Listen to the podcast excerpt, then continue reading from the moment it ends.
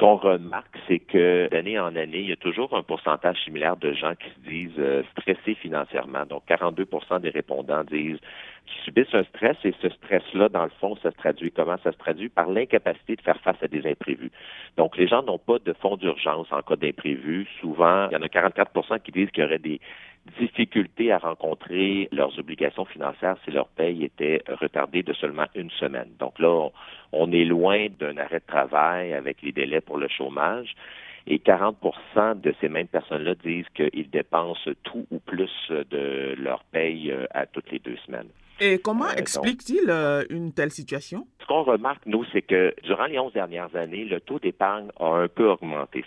En 2009, il y avait 50% des gens qui épargnaient 5% ou moins de leur salaire seulement. Maintenant, rendu en 2019, on est à 40% Donc 40% d'épargne que 5% ou moins c'est pas beaucoup euh, d'argent pour mettre de côté et c'est encore moins de gens qui vont en mettre de côté pour des imprévus. Chez nous, par exemple, ceux qui ont des difficultés financières qui viennent nous rencontrer, c'est souvent en raison d'une perte d'emploi, une maladie, une baisse de revenus soudaine et là, à ce moment donné, ils ont accumulé des retards dans leur paiement et ça fait qu'ils perdent de très, très, très, très, très rapidement le contrôle de leurs finances. Dans les statistiques aussi, on voit qu'il y a une augmentation dans l'endettement. Ça, c'est un gros problème. Plus on a des dettes à la consommation, plus ça gruge dans notre budget. Et euh, on voit que 33% des gens qui disent qu'ils ont plus de dettes cette année qu'il y en avait l'année passée. Et il y a seulement le quart des personnes qui disent qu'ils ont un plan de remboursement sur cinq ans. Les autres disent 10 ans, 20 ans ou jamais. Donc ça, c'est un petit peu inquiétant parce que, on l'a dit, l'ancien ministre Létao l'a mentionné aussi dans un article en fin de semaine dans le Journal de Montréal, il s'inquiétait, lui, de l'endettement des familles parce que ça va nuire à long terme à l'économie du Québec et du Canada parce que plus les gens sont endettés, moins ils ont une marge de manœuvre pour pouvoir dépenser au moment où il le faut, c'est-à-dire quand l'économie va aller moins bien. Alors, dites-moi, est-ce que le stress financier concerne toutes les tranches d'âge au pays? Oui, ben c'est sûr que plus on fait de l'argent, moins il y a un grand pourcentage de gens qui sont stressés financièrement. Par contre, ils ont divisé les groupes en trois, les euh, moins de 50 000 de revenus familiales bruts, euh, entre 50 et 150 et plus de 150. Mais même dans les plus de 150 000 par année de revenus familiales, il y a quand même 10% des gens qui se disent stressés financièrement et 10% des gens qui n'ont pas d'argent de côté pour prévoir à des imprévus. Ce que ça envoie comme message, c'est que c'est pas l'argent qui rentre dans l'unité familiale qui compte, mais c'est vraiment ce qu'on fait avec. D'un autre côté, c'est quand même une bonne nouvelle parce qu'on n'a pas grand contrôle sur les revenus. Tout le monde aimerait avoir une grosse augmentation de salaire, mais c'est pas toujours possible. Donc, ce que l'étude vient dire, c'est d'avoir plus d'argent l'année prochaine va régler un problème temporaire, mais à long terme, les gens ont tendance à dépenser un peu plus s'ils font plus d'argent, à ne pas nécessairement en mettre plus de côté. Donc, ce qu'il faut changer, c'est vraiment le comportement face à l'argent. C'est vraiment de faire un budget, de contrôler ses dépenses et d'avoir un plan de remboursement des dettes. On ne devrait pas traîner du crédit à la consommation. C'est un handicap. On handicape nos revenus futurs, notre marge de manœuvre future et éventuellement à la retraite, euh, si les gens n'ont pas d'argent de côté, qui se retrouvent à 65 ans avec euh, des cartes de crédit, des marges de crédit impayées, c'est certain qu'ils vont finir Au-delà de la stratégie qui consiste à définir euh, un plan pour rembourser sa dette, quels sont les autres ingrédients susceptibles de mettre efficacement les travailleurs à l'abri du stress financier?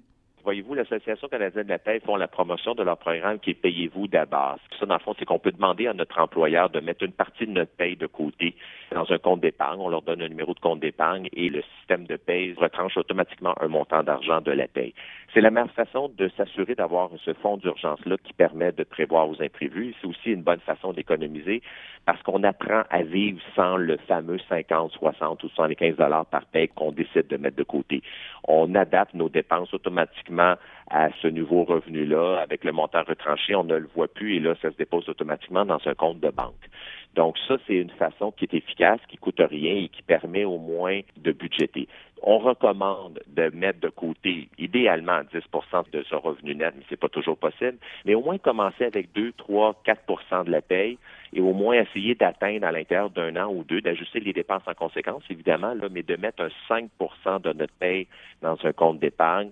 Au début, ce compte d'épargne-là va servir comme fonds d'urgence en cas de prix d'auto, de perte d'emploi, des choses comme ça. Puis, éventuellement, plus il va grossir, plus il va pouvoir servir à soit des projets futurs, l'achat d'un chalet ou des vacances ou sinon pour la retraite. Donc, c'est vraiment une façon plus sûre que de dire, ben, je vais attendre à l'été prochain, je vais mettre de l'argent de côté. Si on a des projets qui sont trop flous, qui sont pas assez ciblés, qui sont pas réalistes, on se fixe des cibles qui sont inatteignables, puis le but n'est pas atteint. Il serait aussi important de prendre des cours euh, d'éducation financière. Oui, ben les écoles ont euh, remis ça en place. Je dis remis parce que moi, quand j'étais jeune au secondaire, on avait un cours d'économie familiale et là, ça a recommencé, je pense, il y a deux ou trois ans. On reconnaît tous dans le milieu financier que les gens ont besoin de savoir comment fonctionne le crédit, d'être mieux équipés pour pouvoir justement éviter de tomber dans les pièges du crédit et euh, de comment faire un budget. Oui, il y aura toujours ce besoin-là. Maintenant, à l'école, on essaie de l'enseigner du mieux qu'on peut aux jeunes. Pour les moins jeunes, ben, écoutez, euh, il y a plein d'outils sur l'Internet au niveau de comment faire un budget. Plusieurs firmes, des institutions financières, des firmes de syndic offrent euh, des trucs pour comment faire un budget et on peut consulter aux besoins des gens dans le domaine. Au moins pour nous aider à établir des cibles qui sont réalistes, pour nous donner des petits trucs pour éviter les pièges dans lesquels les gens tombent fréquemment, malheureusement. Et l'accès au crédit, toujours faire très, très, très attention à avoir qu'une seule carte de crédit, toujours la rembourser à tous les mois. Si on a des soldes impayés sur une carte de crédit, de regarder avec son institution financière pour avoir une marge de crédit pour consolider ses dettes.